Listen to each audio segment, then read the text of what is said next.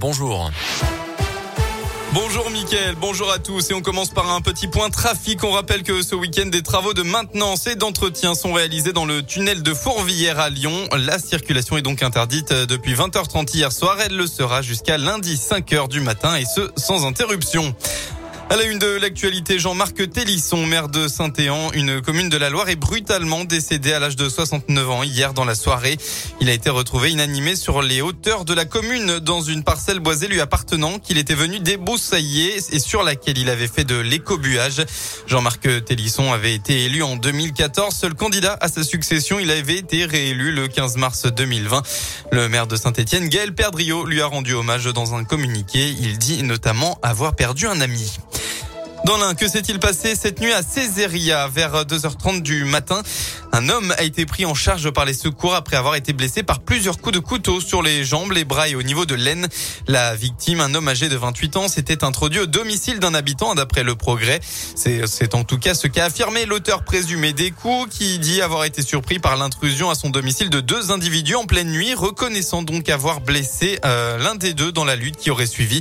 Âgé de 19 ans, il a été placé en garde à vue. En Haute-Loire, un important incendie s'est déclaré cette nuit à Vals-près-le-Puy. Le feu a touché une bâtisse connue sous le nom de Château Fournerie. La charpente s'est effondrée. Le bâtiment, déjà sinistré par un incendie en 2005, était inhabité et régulièrement squatté. Une enquête de police a été ouverte pour déterminer l'origine du départ du feu. Dans le reste de l'actualité, la remise à la pompe promise par le gouvernement sera de 15 à 18 centimes par litre de carburant, hein, selon le ministère de la Transition écologique, et une différence qui s'explique par le montant de la TVA appliquée dans les différents territoires français. Et puis l'État a annoncé ce matin déposer plainte contre le groupe d'EHPAD privé Orpea. Le gouvernement demandera le remboursement des dotations publiques présumées détournées de leur fin sur la base d'un rapport issu d'inspection administrative qu'il ne rendra cependant pas public. Le rapport d'enquête fait état de dysfonctionnements significatifs dans l'organisation du groupe au détriment de la prise en charge des résidents. C'est ce que, en tout cas, a précisé le gouvernement dans un communiqué.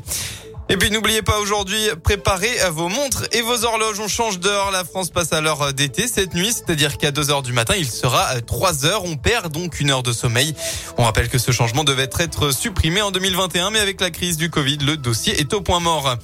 Un petit mot du sport avec euh, du basket et la Coupe de France. Les quarts de finale se déroulent en Vendée à Trélazé. Gros morceau pour la JL de Bourg qui affrontera tout à l'heure Monaco. Coup d'envoi à 18h30. Voilà pour l'essentiel de l'actu. La météo, enfin dans la région pour demain, eh bien pas de changement au niveau du ciel.